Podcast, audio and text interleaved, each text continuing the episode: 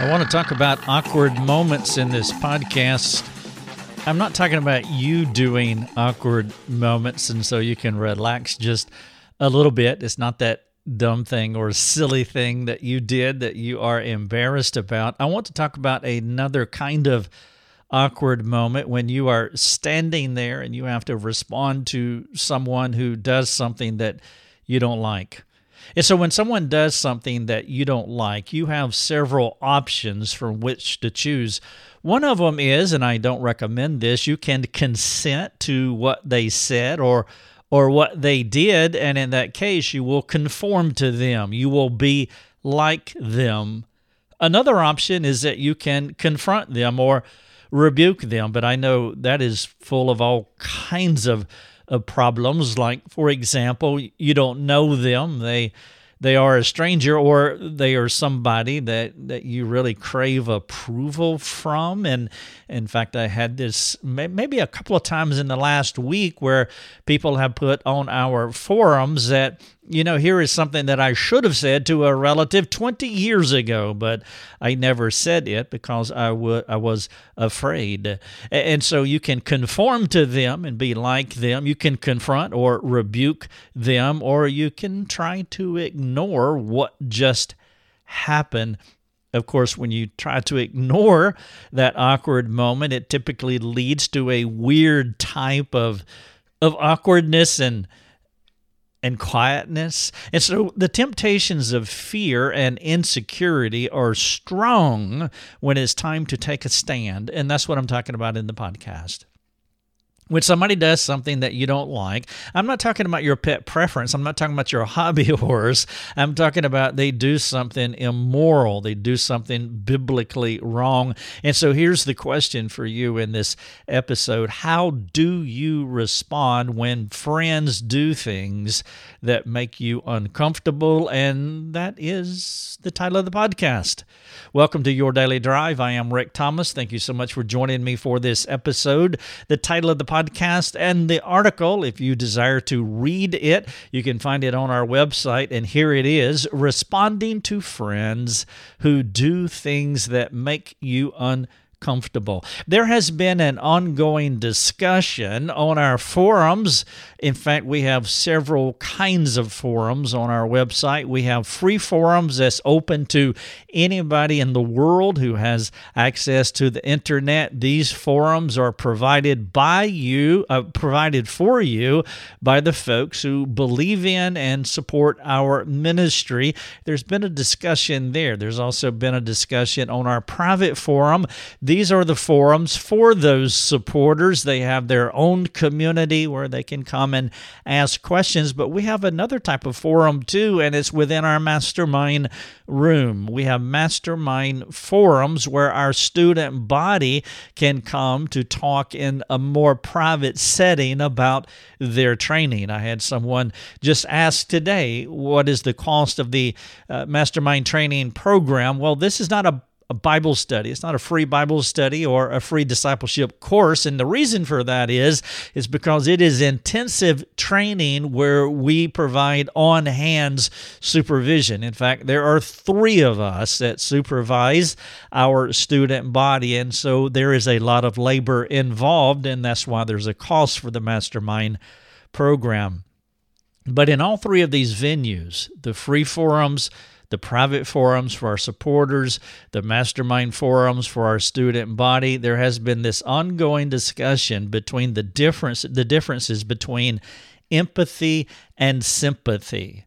Now, the reason for that is there was an article that I uh, posted a couple of weeks ago, and it has a lot of legs because it is still living and breathing and people are talking about it. In fact, I received an email this week from a counseling center in Florida who who said that uh, article has had a huge impact on this person's life. And so we're getting uh, people responding to that from all over the place. Now, I'm not going to recreate that article on empathy and sympathy in this podcast. It's here, it's linked here, as a matter of fact. I do encourage you to read it. The title of it is The Destructive Force of Empathy and Why You Need to Know. But one of our forum responders says, uh, said, in fact, a couple of them said, Would you keep talking about this because I need to understand how this works out in practical life. Empathy, accurately described, and this is how I talked about it uh, in that particular article and podcast. Empathy is the person who jumps into the water to rescue the person, meaning empathy is a bad thing. And so you know, people talk about, well, you need to understand me, you need to enter into my pain. I understand kind of what they're saying, but it is also problematic. And because literally, literally, the word empathy means it's like you jumping in the water to rescue a person. And any person who has, any individual who has had any lifeguard training will tell you that you don't do that as a first recourse. Uh, you want to be sympathetic Sympathetic is a more reliable rescuer, and they are not jumping in the water where both of the people drown, but the sympathetic person stands on the boat and tosses a life preserver into the water so that both people can survive. And if you don't understand the difference practically between empathy and sympathy, you will find yourself getting entangled in the messes of people and it will cause all sorts of problems for you. And it takes a lot of courage, a lot of strength, a lot of repentance of fear uh, to be able to stand outside of the person's problem, but yet be sympathetic, but yet you want to be a reliable rescuer. And so, this podcast and this article that I'm sharing with you it is another illustration of this idea. You have someone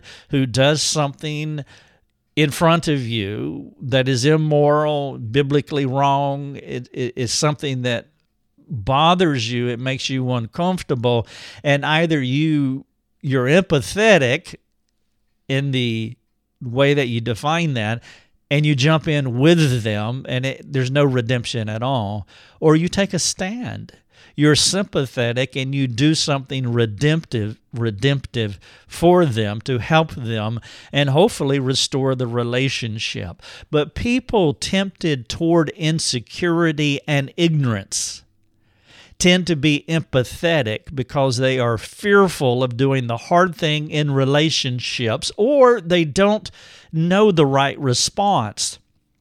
And so when I use the word ignorance, I'm not being uncharitable and unkind. I'm talking about a lack of awareness. As I say, I'm ignorant when it comes to laying brick. It doesn't mean that I'm dumb. It doesn't mean that I'm uneducated. I'm not saying that about you.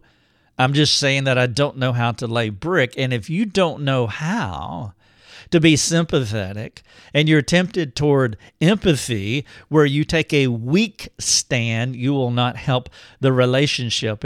And, to people who are tempted toward one, insecurity, or two, ignorance, a lack of training, they tend to be empathetic. Now, the ignorance issue is more common to overcome. It's easier to overcome because you can educate yourself. I trust that this podcast will go a long way in educating yourself about how to be sympathetic toward people who do awkward things in front of you so that you can rescue the drowning person. But insecurity, now that's another matter. Insecurity is partially an education problem, but there are deeper, hidden, and entangling idolatries of the heart that capture the insecure person. And so it takes a little bit more work to overcome insecurity. The weak, insecure person who craves on people's acceptance or craves their approval, what they will do is they will compromise the Spirit's illuminating insight into their lives because of their fear. They don't want to go through the ordeal of the drama because they are afraid of disappointing the person. And so they take an empathetic uh, stance, posture. They may frame it like this Well, I just don't want to hurt their feelings. Now, what I want to do to you, uh, do for you is I want to paint four different scenes where a weak person may succumb to the temptation of jumping into the water with their friends rather than standing in the position of strength on the boat that could lead to their rescue. Now, these common scenarios that I'm going to share with you, they happen every day. And I and it would benefit you if you jotted down after I share these, you'll get the idea of, of what I'm illustrating, and you can jot down a few of your most recent relational encounters so you can assess yourself. Are you more of a sympathetic rescuer or are you an empathetic culprit in your relationships? And so these scenarios might not apply to you, but as you listen, I'm sure you can think about people within your own family dynamic or your extended family or maybe your work relationships or church relationships where there are these uncomfortable, awkward moments where you have to make a decision. I'm going to take a stand for Christ. I'm not going to be harsh or uncharitable, but I'm going to stand for Christ or I'm going to jump in and and just make a mess of the whole thing. Scene number 1. Two men are at a water fountain in the office. You walk up, and the conversation changes because you walked up. Now, the temptation here is to reshape yourself into a person who's more likable according to your f- friend's preferences rather than being the person that God wants you to be. See, it's two people who are, you know, having a, a, a let's just say, an immoral conversation and you walk up and they know that you are a believer and so they change the conversation and you know what just happened there. It's because you walked up it's because of your stated position as a christian that they change the conversation and the temptation could be that you want well i want to fit in. I want to be part of the fun they always change they change the conversation when i come and it takes on a whole different flavor. And the temptation could be to reshape yourself into a person who is quote more likable according to your friend's preferences. Scene number two is another thanksgiving. The family gathers around the table and you are the designated prayer. Again Rather than seizing the moment by embracing the role of the outsider, you're embarrassed by being the representative Christian at these annual family gatherings. Some people look at these gatherings with dread because they are the only Christian in the family. This family never prays throughout the, this extended family never prays throughout the entire year. And here it is Thanksgiving, and there's this awkward moment. You're in the room, Hey, Biff, would you pray for us? You are the designated prayer. Rather than seizing the moment by embracing the role of an outsider, you're embarrassed. Scene number three your buddy comes to you with a joke. The joke is funny, but it's sexually coarse. Though there is a temptation to laugh, in this case, you choose not to yield. You do embrace the role of an outsider. And you rebuke your soul. You don't jump into the water with your drowning friend. Uh, you're sympathetic, not empathetic. I'll give you the fourth illustration in just a moment. But in these three scenarios, your relationship with Christ not only defines how you relate to your friends, but it could change how you relate to them, which is the temptation. Your friends enjoy each other, and you're the outsider. When they are together, they have a blast, but none of them speak into each other's lives in such a way that matures them into Christ likeness, even though they say they are Christians. The difference between you and them is not that you enjoy fun less than they do, but they enjoy, but you enjoy growing in your walk with Christ more. You love fun, but you enjoy growing in your walk with Christ more, and so you choose not to jump in the water and drown in those awkward moments. You would love nothing more than to see their relationship in Christ mature.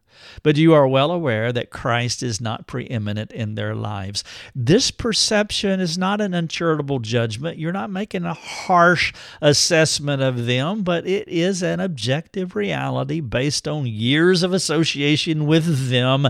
You didn't just meet them, you've known them for a long time, and this is who they are. Now, here's the fourth scenario your friends plan a camping trip, or maybe they're going to attend a ball game. Perhaps they decide they're going to have a night out of eating and fun, and you're not on their short list of invitees. Ironically, when they want to talk about Christ, when they need advice, or when they are in trouble, guess what? Who do they see? Who they to call? They come to you. You're the representative Christian at the Thanksgiving meal. You're the designated hitter who serves only one purpose in their lives. The struggle you have is whether or not you should give in and jump in the water with them. Perhaps you're thinking, hey, I like to have fun too but you're not on their fun short list. Even though you're on their sanctification short list, eh, which short list do you want to be on? The fun one where when they're going out and having a raucous time that they want to call you first? Or you, would you rather be on the, their sanctification short list when their wives leave or they're having some other disappointment in their lives and they call you? I trust you want to be on their sanctification short list more than their fun short list. It would be natural to become bitter about how your friends use you. I mean, that's one way to think about it. They're just using you. Maybe you're feeling insecure because they are not approving you the way you want their acceptance, while you long to be just one of the guys. You know it can't happen unless you decelerate your passion for the gospel. Now, when I say decelerate your passion for the gospel, I'm not talking about the super snob religious person. That does not describe you. You see, in the Christian world, you're average, but the average Christian is is much smaller. Being an average Christian is a smaller group of people than the lukewarm lukewarm, fun ones that make up the larger Christian experience. You're in that minority of people. You're really just average. But being an average norm, I'm talking about being a normal Christian. Being a normal Christian puts you in the minority. You, have this larger Christian community that is lukewarm. But then on the other side of the road, you have the holier than thou people, those people who are socially awkward because of their arrogance or maybe it's not their arrogance. Maybe they use their Christianity like a shield to keep from social engagement. There are a lot of weird Christians who are insecure and fearful, and they use Christianity like a barrier to hide behind because they don't know how to engage socially with other people. In their case, it's not an authentic Christian experience, but a weird person who uses Christianity to separate themselves from things that make them uncomfortable. Thus, what you have is three types of Christians. You have the worldly part time believer, I'm describing as the fun ones. You have the holier than thou super snob believer. And then you have the average Christian, an authentic 24 7 believer. That's you. Unfortunately, in much of Christianity, what we typically see as healthy, it becomes the normal. And when we meet a genuine Christian like you who defines their life by the Bible, they seem like super Christians when in reality they are the normal ones. True Christianity resides somewhere between those who pick and choose when they want to be Christian. That's the part-time believer, or the super bros, the super bros who who reek with arrogance and artificiality. These believers, the average ones, the genuine ones, they are genuine rescuers 24 7 and they are willing to do hard things, even if it puts them outside the camp. I use the language outside the camp. It's one of my favorite verses in Hebrews. It's 13 13. It's easy to remember. It says, Therefore, let us go to him. Let us go to Jesus outside the camp and bear the reproach he endured. I love that term, outside the camp. The average, genuine, authentic believers live a 24 7 Christian life, and they're willing to do the hard things. They're willing to put themselves outside the camp. But the temptation to bitterness and criticalness or insecurity, it is real and it's inviting. Now, perhaps you're struggling. Maybe you're tired of living outside the camp. Maybe you want to be one of those part-time Christians that that that has fun. Uh, maybe you're not interested in being the super snob, holier than thou Christian. Maybe you've already fallen into the snare of wanting to fit into the crowd. You're hurt, you're bothered. You're the lonely outsider. Your invisible God, as Moses talked about also in, in Hebrews 11, your invisible God, seeing him who is invisible, it said of Moses. Well, maybe your invisible God is not holding sway over your heart. Now, if this is true, it's time for a gospel checkup. The loneliness of the Christian life is real and sometimes acute. I'm speaking of the authentic Christian life, not the part time one or the super Christian one. The temptation to fit in can be powerful. And when it is, it's time to clarify what it means to be a believer in the Lord's service. Now, I want to give you, as I close out this podcast, a few clarifying truths of what it means to be a believer in the Lord's service. I want to share with you one, two, three, four, five things. Number one is suffering. Suffering is one of those clarifying truths that you need to recalibrate again. You are God's child and you want to emulate the Savior as much as possible. You hope that your life personifies the life of Christ and that His name is made great through your humble submission to Him. Now, if that is your desire, the first point of reorientation to the gospel is to remind yourself that your path is inalterably a path of suffering. If that is your desire, then you've got to come to terms with your life is a path of suffering. Number two, personality. Before confronting your friends, be sure to examine your heart accurately. Examine your personality. I mean, you want to be with the fun people? Well, here's a question for you Are you boring? No, really. Are you boring? Do you hide your insecurity by being religiously different? I was talking about this earlier. Some Christians hide behind a religious facade as a way of protecting themselves because they're boring people, they're insecure, and they're socially awkward, and they don't know how to engage people normally. The temptation would be to blame your peculiarities on Christ. Ask a friend who will be honest with you how you engage your culture, your friends, how you engage other Christians. And so before you confront them, examine your heart, your personality, I'm talking about specifically. Maybe there is something wrong with you. And so, reclarifying yourself, suffering, inalterably, uh, you, you, the Christian life is inalterably a path of suffering. Number two, personality. Before you confront, examine yourself. Maybe you are a boring person who's insecure and, and socially awkward. Number three, relevant. Are you relevant? Christ fitted in very well with his culture. He lived with them, he ate with them, he lounged with them, he conversed with his culture. He hung out with a lot of pagans. He did this without compromising his, his higher calling you can and you should mingle with the world as Jesus did. And you can do this without compromising the progress of the gospel in your life. Examine this idea of suffering, examine your personality, examine this idea of relevance, and then number four, fun. Fun. Fun is not a bad thing. Nobody should have more fun than Christians.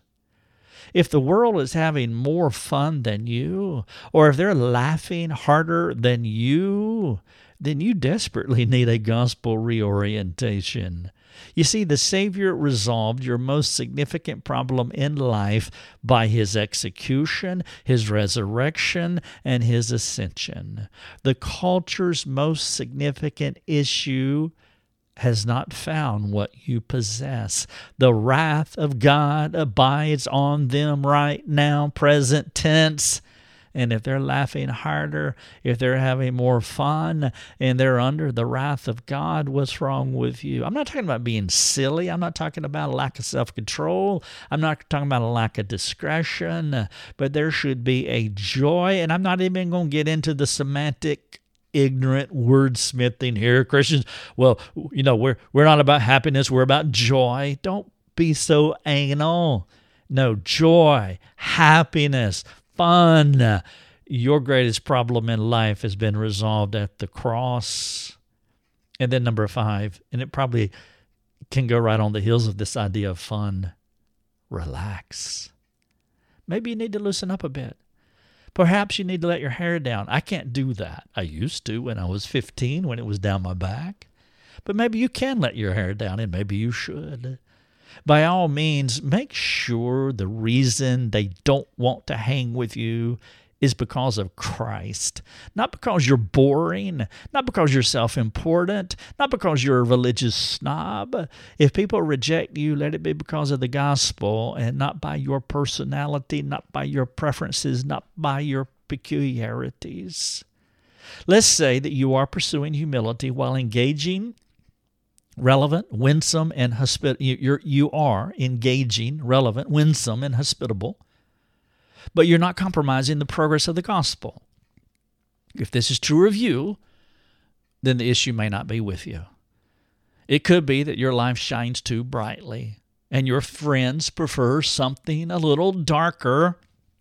Worldly friends do not discourage your worldly friends when it comes to worldliness because worldliness is what they enjoy.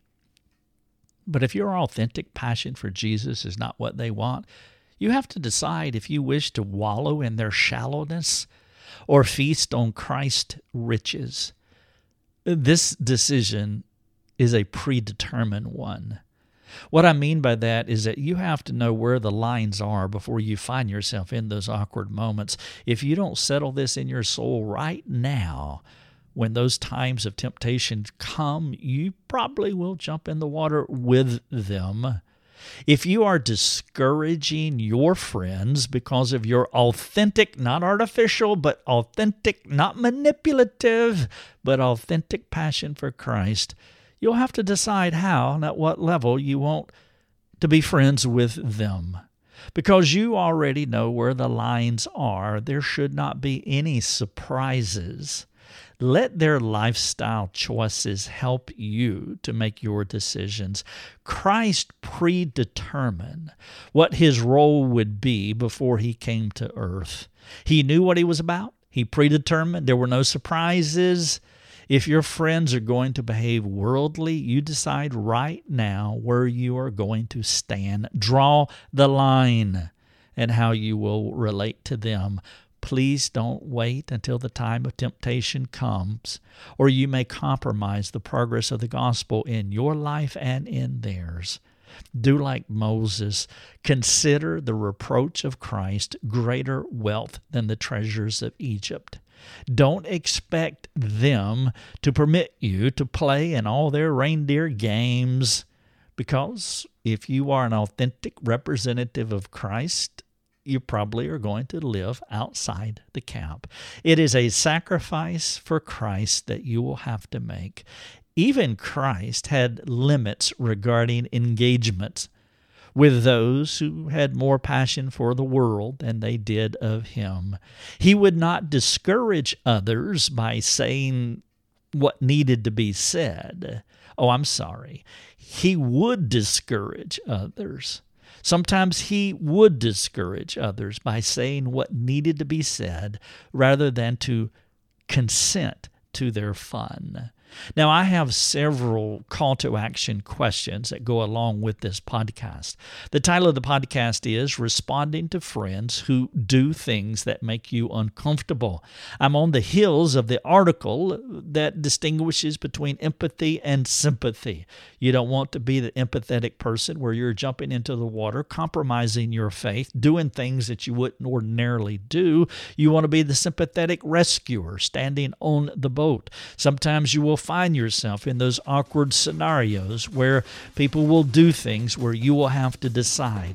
It's imperative that you predetermine now where you're going to stand. Let your authentic faith be the light that shines in their lives. Your Daily Drive is a production of rickthomas.net, a global community that is seeking to live more productive and inspiring lives.